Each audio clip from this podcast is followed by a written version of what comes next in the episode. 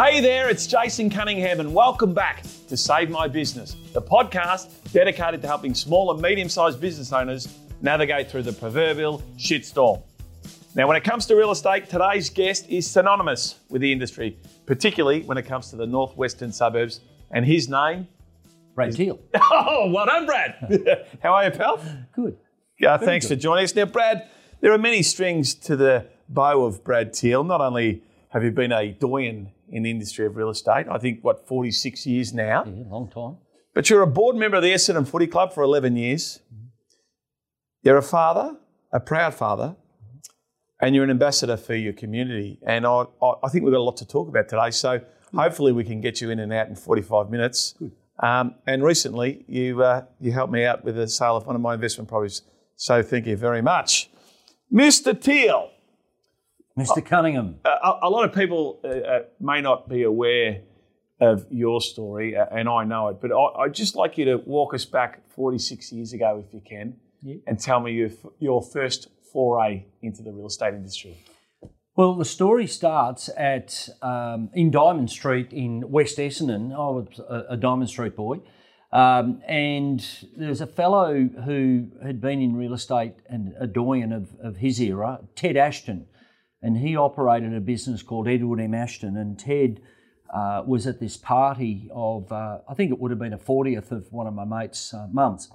And we were out there trying to sneak out bottles of beer out the back laundry window and do what you do at that age. And I was 17. And Ted came and said to me, um, Can you box young Teal? And I said, uh, What do you mean? And he said, Well, put up your dukes. And um, he started to throw a couple of punches. And Ted had been a sparring partner, a great mate of Jack Rennie's, but he'd been a sparring partner through the uh, late 60s with uh, Lionel Rose, and he had a pair of boxing gloves hanging from his rear vision mirror. That was his love of boxing, and so it was a, a way of Ted actually saying, "G'day, Brad, how are you?"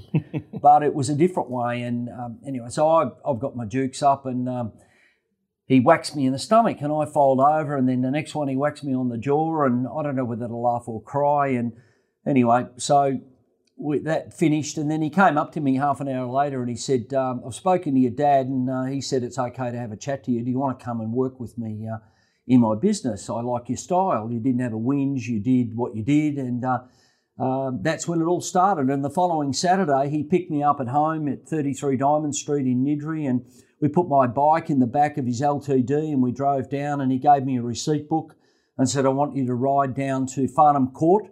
in uh, Flemington, and there were about four blocks of flats, and they were all Abloy keyed alike. He was a great mate of Albert Chantry, one of the famous locksmiths of uh, Melbourne, and and Albert had rekeyed all of the flats uh, with an Abloy Master Security, one of the first in Melbourne. And so I ride down there with a bag and uh, receipts already folded from one side to the other, and you go into the property, and the money would be left in a folder, and you'd pull the receipt out and lick it and goo it into the um, their folder and take the money. And I would ride back in 1974 with four thousand dollars from all of these flats, which would be like riding back with fifty thousand dollars in your satchel as a kid today. right. Wow. So, and that was my uh, start, um, and I did that each Saturday uh, over the next um, couple of months leading into Christmas. Finished my HSC, got into town planning at RMIT, but chose. Um, to get into real estate, I did a cadetship with Ted in rentals, uh, learnt right from the ground up, and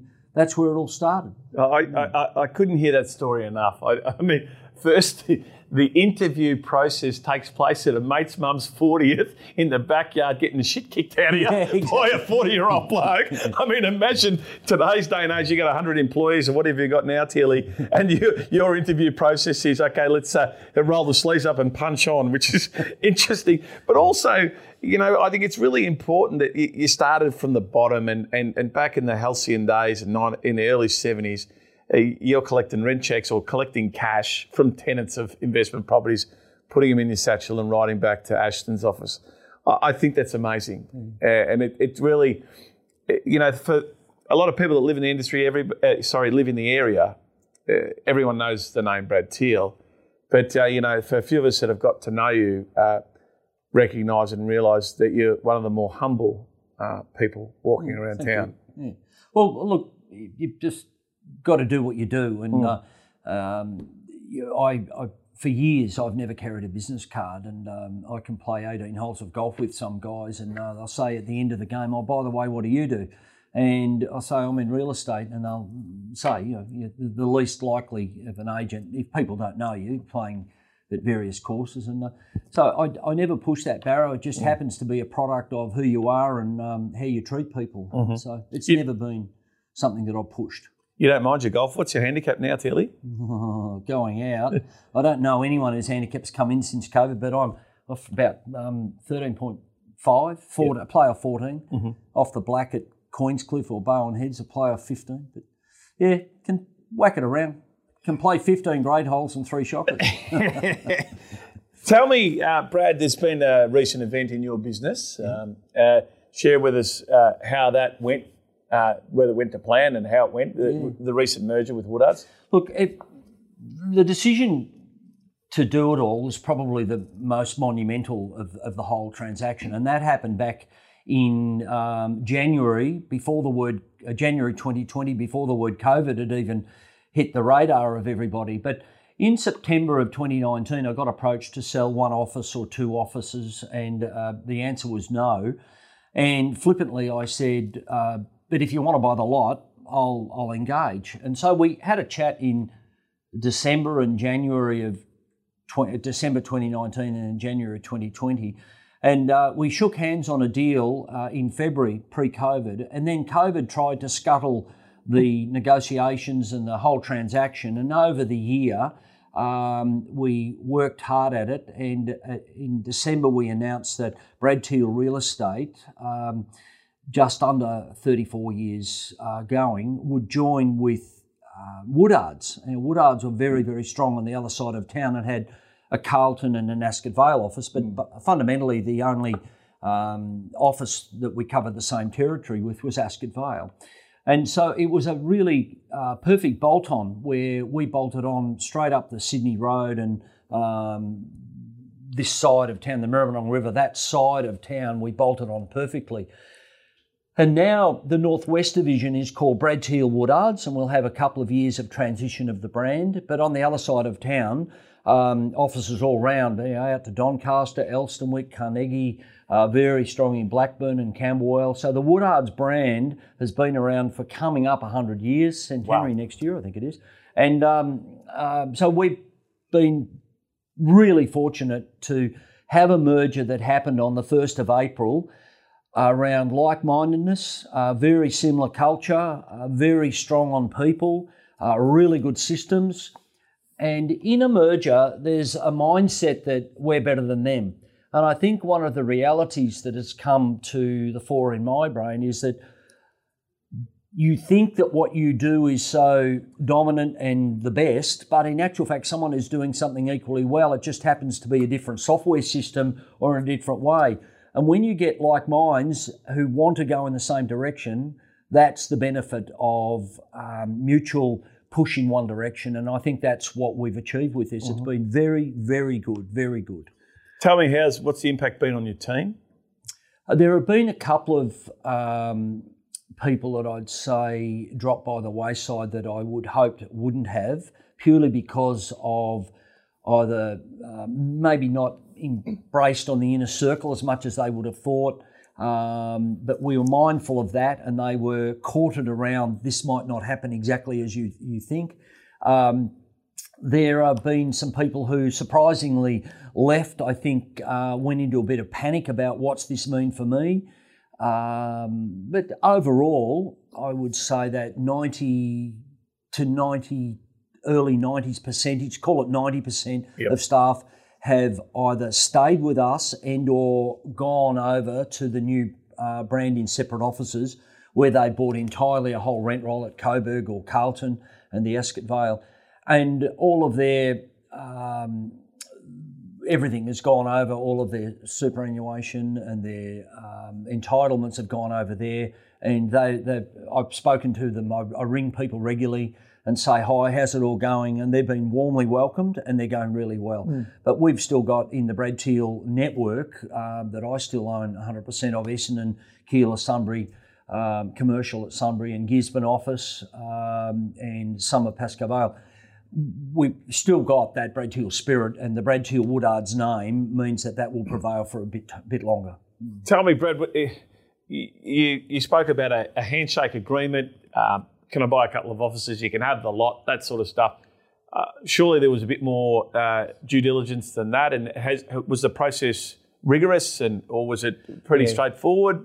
Well, Antoinette Truder, who's been CEO of Brad Teal Real Estate for about three or four years now, um, she just um, so thankful that she came into my life. Um, she's an incredible lady, um, really um, strong on accounting, got a great sense of legal documents and the ability to read and um, comprehend and interpret and understands how something relates to something else in a, a deal, and very, very good. And she dealt with uh, the Woodards people uh, substantially uh, right through the deal, and also with um, uh, Macquarie Bank were funding the, the, the Woodards component of it, and they were unbelievably rigorous in their due diligence. And COVID required reinventing numbers, COVID effect on numbers, budgets, actuals, mm. the whole thing, time and time again.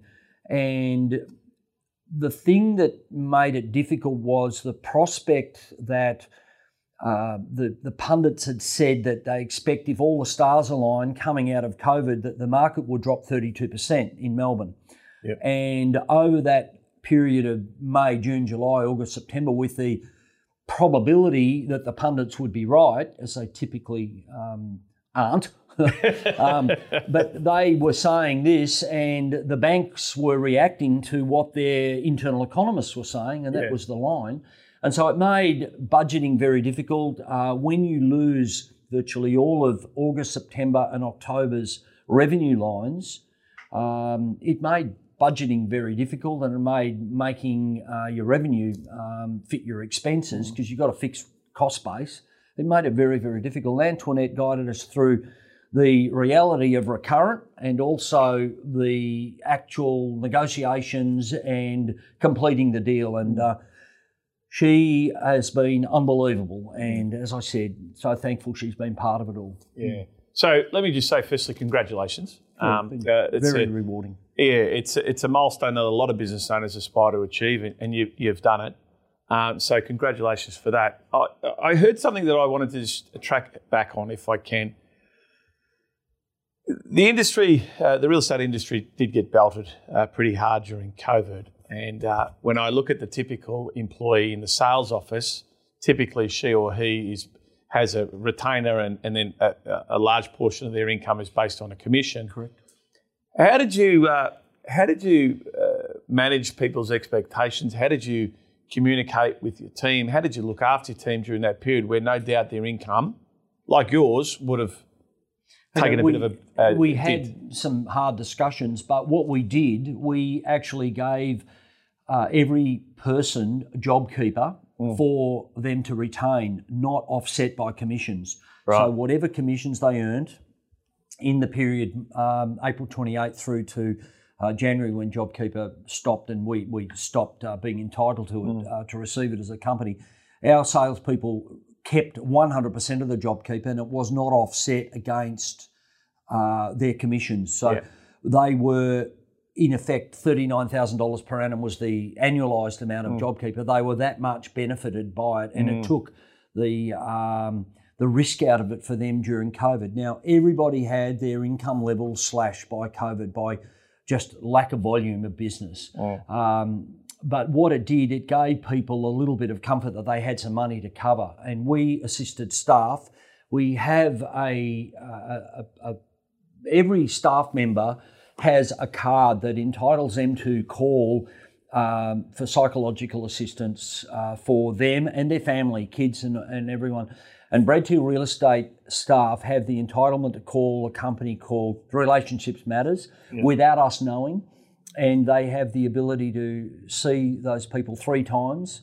And then uh, Relationship Matters can call us and they get another three visits. We still don't know who the person is. Yeah. And then after six visits, if Relationships Matters think this can't be resolved, they call us in and then we work out uh, something happen in the workplace. We work out uh, assistance in others other ways if we can.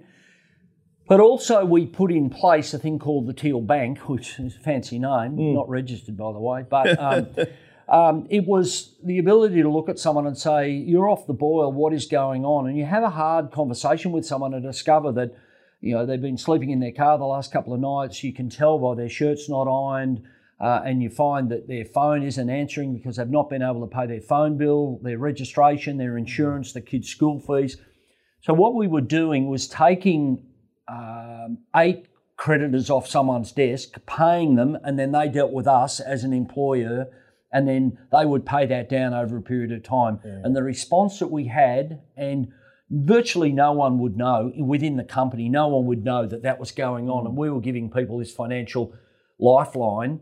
But more than anything, taking all of the uh, red uh, final letters of demand, Yeah, the wow. red, red and that letters. anxiety Oh, that comes yeah, with that. incredible. Yeah. And sometimes it was gambling, sometimes it was just you know being an ordinary person and you get them help and, and it got a few families back and that's exactly what we did over COVID. and In this business, you know, Brad, we've been we speak to and have been speaking to business owners and individuals for 24 years, and and typically for most of us, the more we earn, the more we spend. And I think the stats, my my business partner Matt Morrison, who runs our wealth management division, I, I- think it's something like it's either 81 or 85 percent of Australians spend everything that they earn, and another nine percent of Australians spend more than they earn. So mm. that is commonplace now. Mm.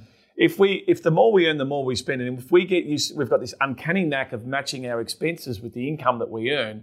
If that income is then suddenly taken away from us through no action of our own, it's very hard to arrest that development because we start to live a lifestyle that we're accustomed Yeah, to. agree. Private schools, nice car, cars on a lease, all that sort of stuff. And I think that's I think that's um, a wonderful thing that you guys have offered the Teal Bank. I, I want to track back to relationship matters. H- how long has that been within? well, they were LifeWorks before that. I Yeah. would say that's every bit of, um, I'm guessing, six to eight years. Yeah, and, and who? Uh, where did that suggestion come from? Well, that suggestion came from a fellow who was a former um, GM of Brad Teal Real Estate, Brendan Lawley, started that process when it became obvious that there were things that we couldn't solve just with an across the desk discussion or Yeah. put your arm around someone and go over for a coffee. Sometimes they were far more sophisticated issues um, and where people wouldn't tell us for fear of being judged. Yeah. And so their ability to go with um, ring relationships matters and deal with it independent of work and particularly with um, teenagers. Sometimes it was gambling as i said. Um, I can't believe how prolific gambling is uh, out there. Um, as an accountant, it just goes against everything I stand for, uh, and I'm no, no judgment or anything. But uh, through my relationship with an ex-prominent AFL footballer who's now become an ambassador for responsible gambling and responsible gaming for the ALH group, and we did a little project with the AFL around the amount of phone calls he was fielding from current players about their gambling addiction that they could not face the club, they couldn't face their wife, they couldn't face their manager, they couldn't even face the counsellor at the footy club. Hmm. And they were going to, to David because he was external, very similar to what you're saying about relationship matters, irrespective of how strong your relationship is with your direct report or your boss or your manager. Sometimes it's just too embarrassing to share that uh, out of fear Yeah, of being I think judged. there's a, a feeling of um, loose lips sink ships, and if a company knows, then someone else will know, and someone Yeah. else will know. And so going to an independent where we did, as a company, as all we did was pay invoices. Yeah. And we have a trust with relationship matters, and they're fantastic. Yeah. And if we get called in, well, we know that they are doing that completely with um, genuineness about the protection of the Mm. people. And uh, nearly every case has worked out very, very well. Tilly, one of the things that we talk about in our organisation when we talk about developing a strategic plan with our clients is we use a, a tool called the Balanced Scorecard. And the Balanced Scorecard approach to strategic planning really talks to the four key pillars of any organisation. It's your people, your processes, your customers, and your financials. And it's your, people. If you, the, the theory says that if I create an environment that enables me to attract and retain key people, I show them how, and I allow them to be the very best that they can be. If they follow the you know succinct processes that we've developed in our organisation and put them in front of the right customer, the financials will look after themselves. Now, one of the things that you've done amazingly well is around your staff retention, and you've got some you know, the business has been around for 34 years, and you've got, I'm, I'm pretty aware, or I'm pretty sure, should I say, that some of your team members have been there 25, 30 years. Yeah, we have um, 35 people, 20 years plus, and that's only a guess. I Yeah. haven't got the numbers in front of me.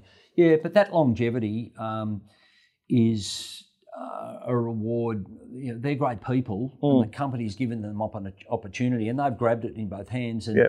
And we rely on them, they rely on us. And uh, So tell me, let's explore that a little bit more if we can, Brad, because for most of us, we're in the people business. Whether it's in accounting and financial services business like ours, whether it's in real estate like yours, a a restaurant, uh, gym owner, uh, pub, nightclub, it's all run by people. Uh, Tell me, what's your strategy to building a strong culture and, nurturing your people? Can you share with me some insight Yeah, into that? we, we have what's called the Brad Teal Way, and it's now um, in association with Woodards, but I'll talk pre 1st of April Hmm. um, what the Brad Teal Way was. The Brad Teal Way was about continuous uh, self development, it was about um, looking out for others within. So, look out for changes in behaviour, people um, not as uh, mindful around their job and their presentation. So look after the Brad Teal way, uh, off, being off-brand as we called it. Um, and it's about a culture that encourages encourages um, that that growth and everyone just focuses on a dollar. And you know what? Everyone goes to work for a dollar, but if you can go to work and enjoy it and you're in a, a really competitive dress environment or um, the competitive juices are running because I want to beat him on the scorecard. We've got a television with all the results that roll continually, and, and that's become a driver for success as well.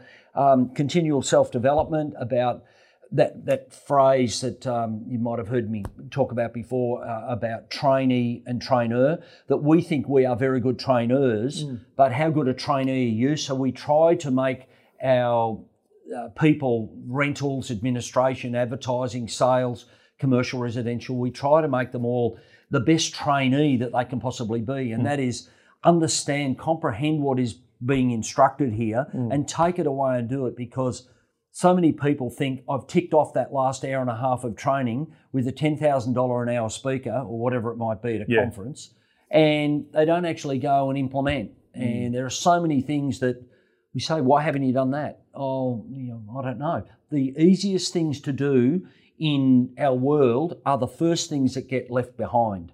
And in real estate, it's the first thing you get taught is about farming, it's called, and get a residential area and go on letterbox drops. Hi, um, my name's Brad and I work in the local area. If you're thinking or you know of anyone transacting real estate, I'm your person. What makes you, when someone closes their eyes and thinks real estate, what makes you foremost in their the front of mind to transact with? And you've got to put yourself in that position. Starts off with letterbox dropping. The very first thing that drops off when people get a bit of momentum is their letterbox dropping, their phone calls, introductions, building a data bank of uh, all of your friends and break them into cells within your spreadsheet of football mates, schoolmates, family friends, neighbours, um, kindergarten, so that you can relate to all of the village that is around you. And it, it, you know, it, it takes a village to raise a child, they say. Well, it takes a community to build a business. Yeah, and right. that's what you need to do work on your community. That's and interesting. That's part of that cultural aspect. It's interesting that you mentioned that because you are very community focused. Um, and I- I just want to sit that on the shelf if I can and come back to that because you're quite prominent in the community, uh, but also you do a lot of things that people don't know about. Um, I want to get back to the team piece because I don't know what there's about 100 or so in the, Oh, the pre-merger there was. pre pre-merger. There's 100 team members, which is a lot of team members, which are a lot of team members, right? Um, and uh, what I'm hearing from you, Brad, is uh, this is what we bring to the table, the organisation, but this is what we expect from you to match. So, we, yeah, the trainer and the trainee, I really like that, and I'm going to pinch that or borrow that or share that if you don't mind. Um, what happens uh, in situations, because I've been into your offices a number of times, and I've seen the Brad Teal Way on the window as I walk in, the, the Essendon office there on the left on the window, I see the Brad Teal Way, and I was quite intrigued about that. And so thank you for sharing that for me personally, but also for our listeners.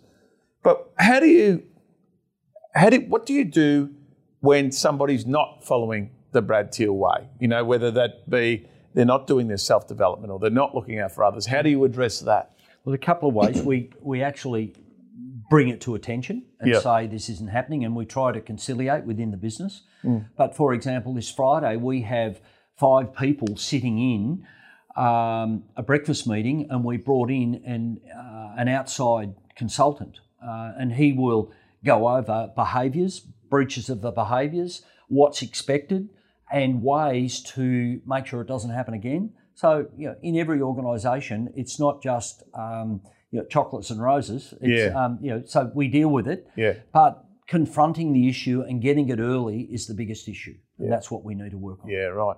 So, Brad, you can't be across all 100 of your team members. I, I, No. ha- what, how have you structured your organisation to ensure that you cut across everybody?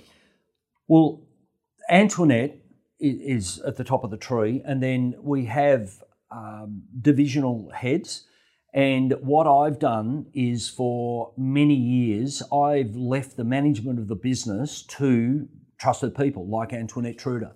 And that Rhonda Ashton runs the accounts, Phil Martins, um, Lisa. Um, Is Rhonda Ashton, is she related to the Ashton that punched you in the face? no, no, Oh, okay, right. no relation. Yeah, right. Um, but um, we have department heads and they run their business. Prue Bryant has been fantastic. Um, Andrew runs sales division in the um, the east, and um, Craig Teal, and everyone works their own area. And I don't go to management meetings. I've trusted that they make the right decisions, and I do what I do best, and that is list and sell real estate and get a mood of the moment and uh, by the numbers that come through. I can tell at any one time uh, what proportion of the trust account is ours. I can tell by the mood of the market how we're going uh, with number of auctions coming up, what our pipeline of opinions of value. So I have about eight little things that are my litmus test of yeah we're travelling well, Yeah. and that's what I do.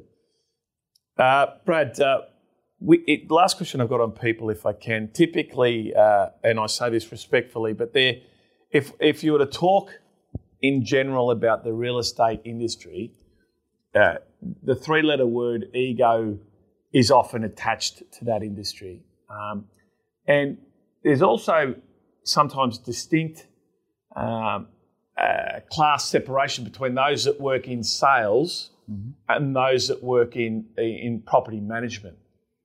How, have you dealt with that within your organisation? Because there's a lot of people out here.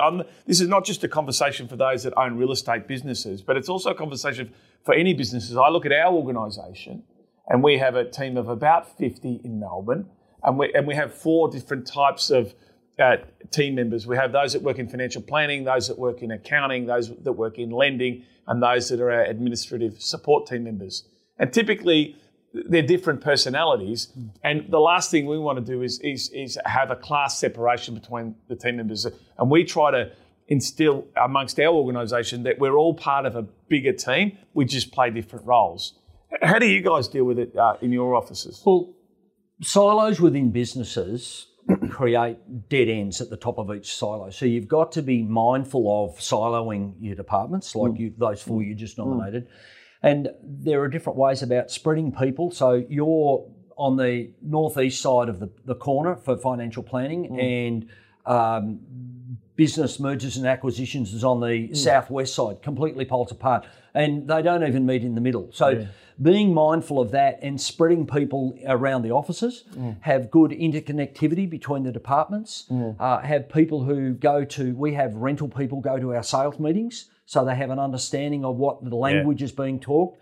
Every sale has a certificate from the rental uh, office regarding what a realistic rental would be on a 12 month basis. Yeah. Um, so we have that, but social activity where we have quizzes through Zoom quizzes, we have a lot of social functions where we have interactivity, and knowing that you know the the, the face behind the name, behind the email.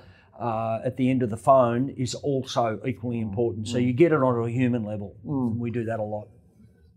Thanks, Brad. Uh, we spoke earlier about your uh, your uh, active communica- uh, community participation, and uh, we'll come to that in just a second. But on a broader scale, you're a board member at the Essendon Footy Club for 11 years. You bleed red and black. You're a mad bomber.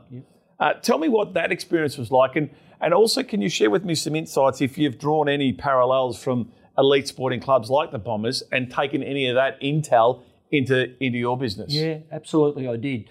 And I was very fortunate that I got on the board in 1998 and I got off um, in uh, December 2009. So it was a long journey and we got a premiership and we lost to Carlton in 99 and we lost to the Brisbane Lions in 2001. Yeah. But we won 2000 and, uh, and an unbelievable experience. But along the way, you learn how a, a business with so many um, departments uh, is brought together. And Peter Jackson was uh, incredible at that. He, um, his ability to, uh, oh, you're dealing with 50,000 members at that time. It's up to 75 or something now, but you've got a membership department, you've got a merchandising department, you've got a functions department that does thousands of meals every home game. Mm. You've got uh, the game day experience, which is a whole other department. You've got accounting to bring all of this money, you know, 20, 30, 40 million dollar uh, revenue lines together mm. and at the end still only produce an $800,000 profit. So there's mm. a lot of churn of money um, you've got all of these departments, and then you've got a football team, and you've got to manage the football team and the ability for that team to be seen to be um, membership friendly, mm. uh, but also protect the players from this aura of where their egos get ahead of them. Uh, and when you're winning games, the rest gets looked after. If you are not winning games, mm. like Collingwood is feeling at the moment, and Essendon uh, has been struggling, and we beat the uh, on Anzac Day we beat Collingwood, but if you win games, everything else gets looked after. Mm. Your membership will increase, your merchandise sales will go, your sponsors will come on board. Everyone's happy. But if you fit uh, mid-table and or lower, and you are only winning six to ten games a year, as all you can sell is expectation. But if expectation even drops off, yeah. then you run into trouble. So expectation is what kept memberships alive at Essendon over 2000 five, six, seven, eight, and then it dropped off. And the big risk for Essendon at the moment is a word they will not have factored into their budget called indifference. Now, in the last two or three weeks, we've seen um, Essendon have sprung up with three or four ripper footballers. Mm. So all of a sudden, you get forgiven. We're not really winning against Brisbane Lions and Port Adelaide, where, you get belted. Mm. Um, should have beaten Hawthorn, should have beaten Sydney, could have beaten Sydney Swans. Mm. But all of a sudden you get that level of forgiveness, but indifference about, yeah, I don't really care now whether they win so long as they give a good spirited game. That's what I'm looking for. Yeah. Well, that indifference, that people will drop off buying seats, memberships, That's right. your sponsors will drop off. But they also won't, uh, you know, uh, it's a very valid point, and I've actually never thought of it. Now, I love my footy uh, as much as you, and uh, and I'm a mad bomber, and I'm a big supporter of Pascoe Vale Footy Club, where I played footy. And as a, I was born in 1973, so I saw a premiership in 84, 85, 93, and 2000. So I've seen four premierships. Mm. My twin boys are about to turn 19 and haven't seen one, yeah. right?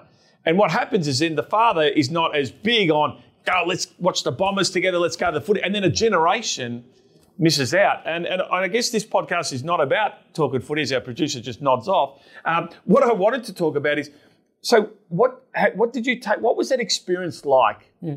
in in that boardroom uh, where you'd have, uh, to coin a phrase, titans of industry sitting mm. around a table, uh, talking about a, something that they're passionate about, but also bringing their business now to it.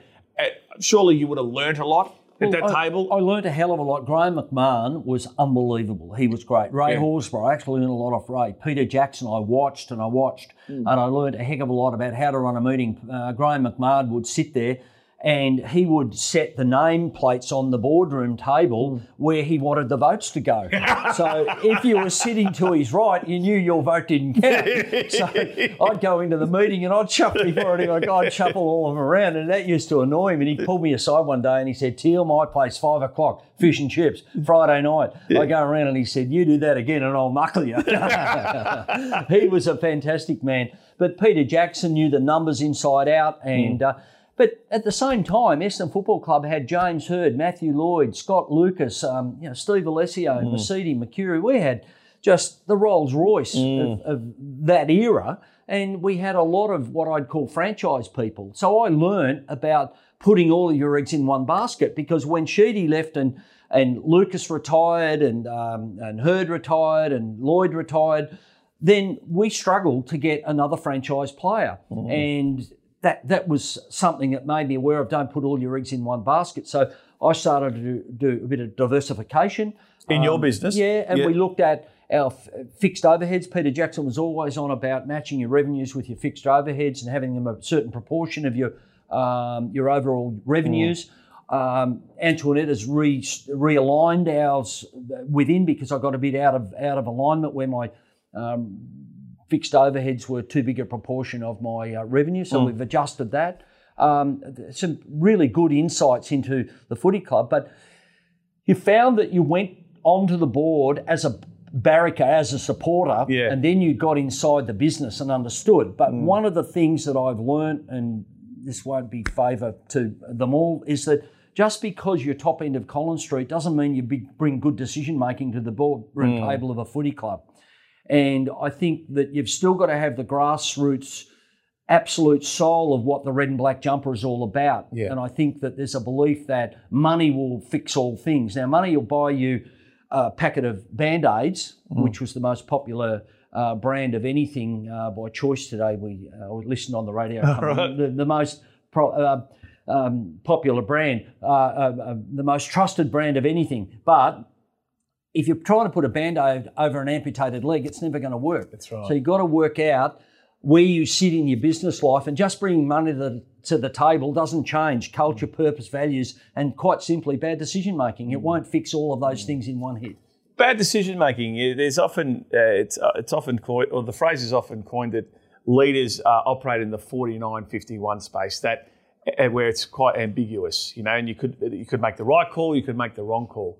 Um, how, how have you found uh, those decisions? Because I, I say that, uh, and as an adjunct to that question, I wanted to add. You know, you, you, you, you sort of flippantly, I say that respectfully, but flippantly said, I, I don't go to those meetings, I don't do this. I let I do what I'm good at, which is listing and selling properties, and I let my managers run it. But surely you've got a scorecard, and surely you've got a sense, a feel of, of, of how the business goes. Can you talk to me about that? Well, that's an intuitive feel, um, and that what happens is where you uh, are a major shareholder or a very dominant personality in a business or an organisation, um, that your overhang in, in that meeting will make people quiet and be frightened to speak. So if I don't go to a meeting, people will actually come up with a, a, a really good decision, and it mightn't be exactly the way I've done it, but they've spoken their mind and they come up with some really good ideas. That- I, I think that point cannot be dismissed, and I'd like to just underline it. It's, I think it's very important. For most small business owners, uh, the founder or the one that runs the business is that dominant figure, and people are frightened to speak. And someone once uh, mentioned to me, Jason, you've got a huge oak tree, and an acorn falls out behind the oak tree. It's very hard for a new oak tree to spawn out of the ground in the shadow of the big oak tree, A- and and we've got to let the light shine on someone else. And yeah, I, I think that's an important lesson for all of us, not least the person speaking right now. Yeah, well, that, that's what I have earnestly tried to do. Let people grow within their job and control their job. job. And I don't go in and say, we're not doing that. I let them run with it. I might have done it marginally different. Uh, there are very few occasions where I've said, I don't like that idea. Yeah, right. And that uh, you let it run, and people will give you more, work harder, longer, faster, smarter if you let them feel trusted and are trusted in what they do. Yeah, That's what this. I do. Uh, we're one of the things that we're working on in our organisation with the leaders in our organisation, including uh, the shareholders, is this notion of um, creating a sense of belonging within the organisation, and, belonging is built on this notion of trust, not just capability trust or competence trust, but also connectivity and and and, and, the sense of connection which I, I think is important. And, and in some businesses, they go, we have a lot of functions, so therefore we connect. Well, I think it's a bit more than that, and it's and it's that it's that piece around showing a team member that you care. Yeah. Uh, and I I really, I, I still got that thing in my head about that relationship matters uh, organisation that you guys uh, use, where you are really showing people that you care, but you're also showing them not even more than that. You're realising that some of the challenges they're, they're faced with may be too confronting for them to talk directly to you about, so you offer them the use of a third party. That's on one side of the people part of it. The other side is um, I have meetings with three or four new people in the business and teach them the art of pipeline management, of what their expectations of earnings are over one year, two year, three year. How do you achieve that? What's the breakdown on a weekly, monthly, six monthly basis of what you've got to generate?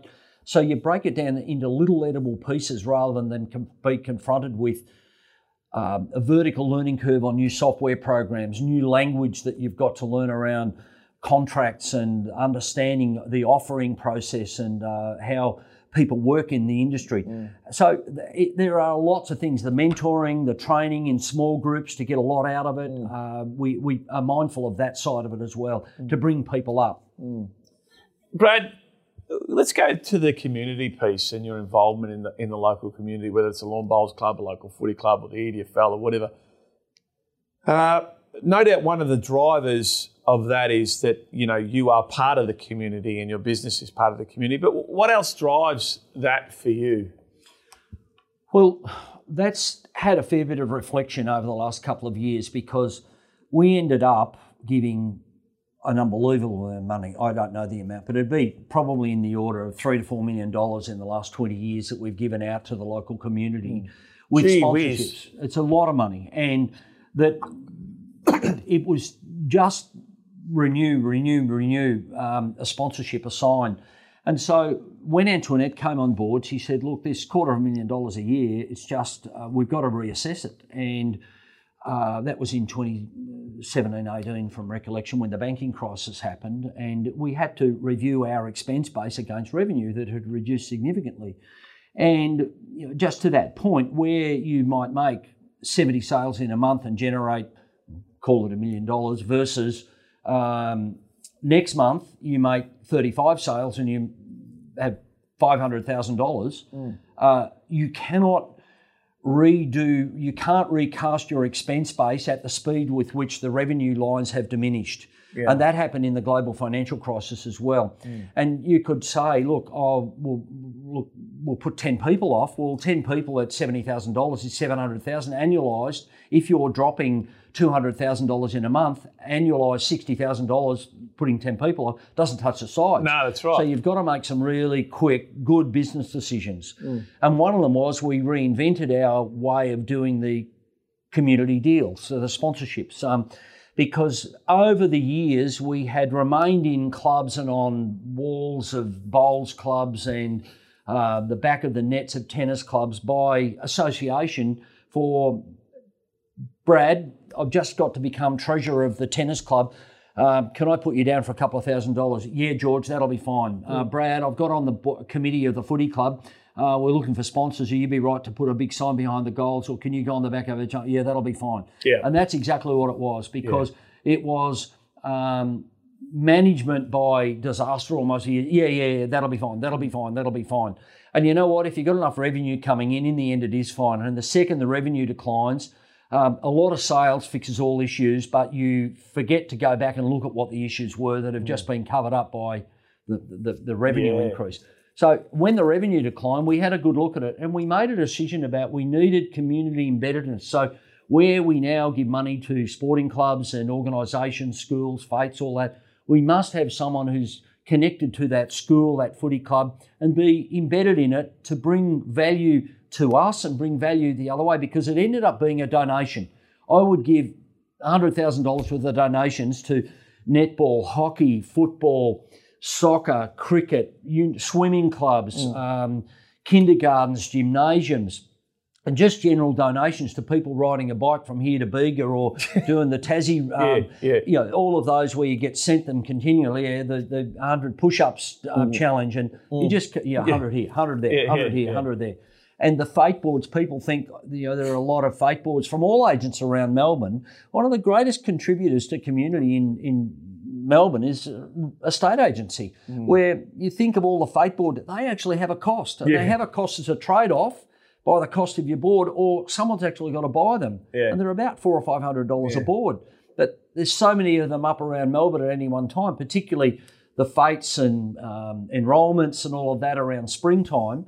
Um, and they've got to come out of somewhere and they come out of your community funding pool. And some companies have a foundation which divert money into their foundation and put them up. It's still money out of your revenue line. Yeah. So we looked at that and we have challenged ourselves about can we get our staff to be community embedded, be a chairman of um, a footy club, be on a committee, um, be the treasurer of the kindergarten. And so our community involvement is now far deeper than what it was. It Yeah, was the just- reach is stronger because they're embedded in the organization. well, it's a genuine sponsorship Yeah. and interconnection with an Yeah. organisation rather than just a donation and don't see anything in return. Brad, before we finish up, uh, we, we've just raced through 45 minutes without even knowing it. Um, I, I want to touch on something that I know is dear to your heart, and that's your family. And, and, I, and those uh, family values run deep within your organisation. Can you talk us a little bit about the importance of family and, and, and, how you see it and why you think it's important with your team members as well? when you open your own business or you are at a top level and you have work pressures to fit in with the, you know, you've got to be in at seven and you don't leave before eight, whatever the culture is, sometimes along the way, and I say this from the bottom of my heart, that along the way my family um, started to become second. And you can say that you go and be team manager of the footy club and you're team manager of your daughter's tennis team. And but along the way, I worked so hard for so long that along the way you lose focus and you lose the family values. And in hindsight, I am where I am today, and I'm happy with my lot. Uh, but I could have done things differently, and I think don't lose sight of what makes you and your family um, a unit and the distractions of business, particularly if you get in your own business and you are driven, that becomes the uh, the treadmill that you have to feed, and it gets faster, and you've got to run faster, and you're not doing eight kilometres an hour, you're doing ten, and you're waking up halfway through the night, and you you, you just can't go fast enough for your legs to keep up. Uh, that's the state of mind that you get in when you are. Um, you don't even know you're in that state. You're just doing it, and you get Becomes busy and- normal. yeah, and and you've got to be careful that your family doesn't become um, the attrition along the way. Yeah. That's uh, wise, sage advice from you, Brad. Thank you very much for that. Brad, it's been an honour and a privilege to have you on the podcast. Fantastic. Thank you, Jason. Thanks, mate. Good.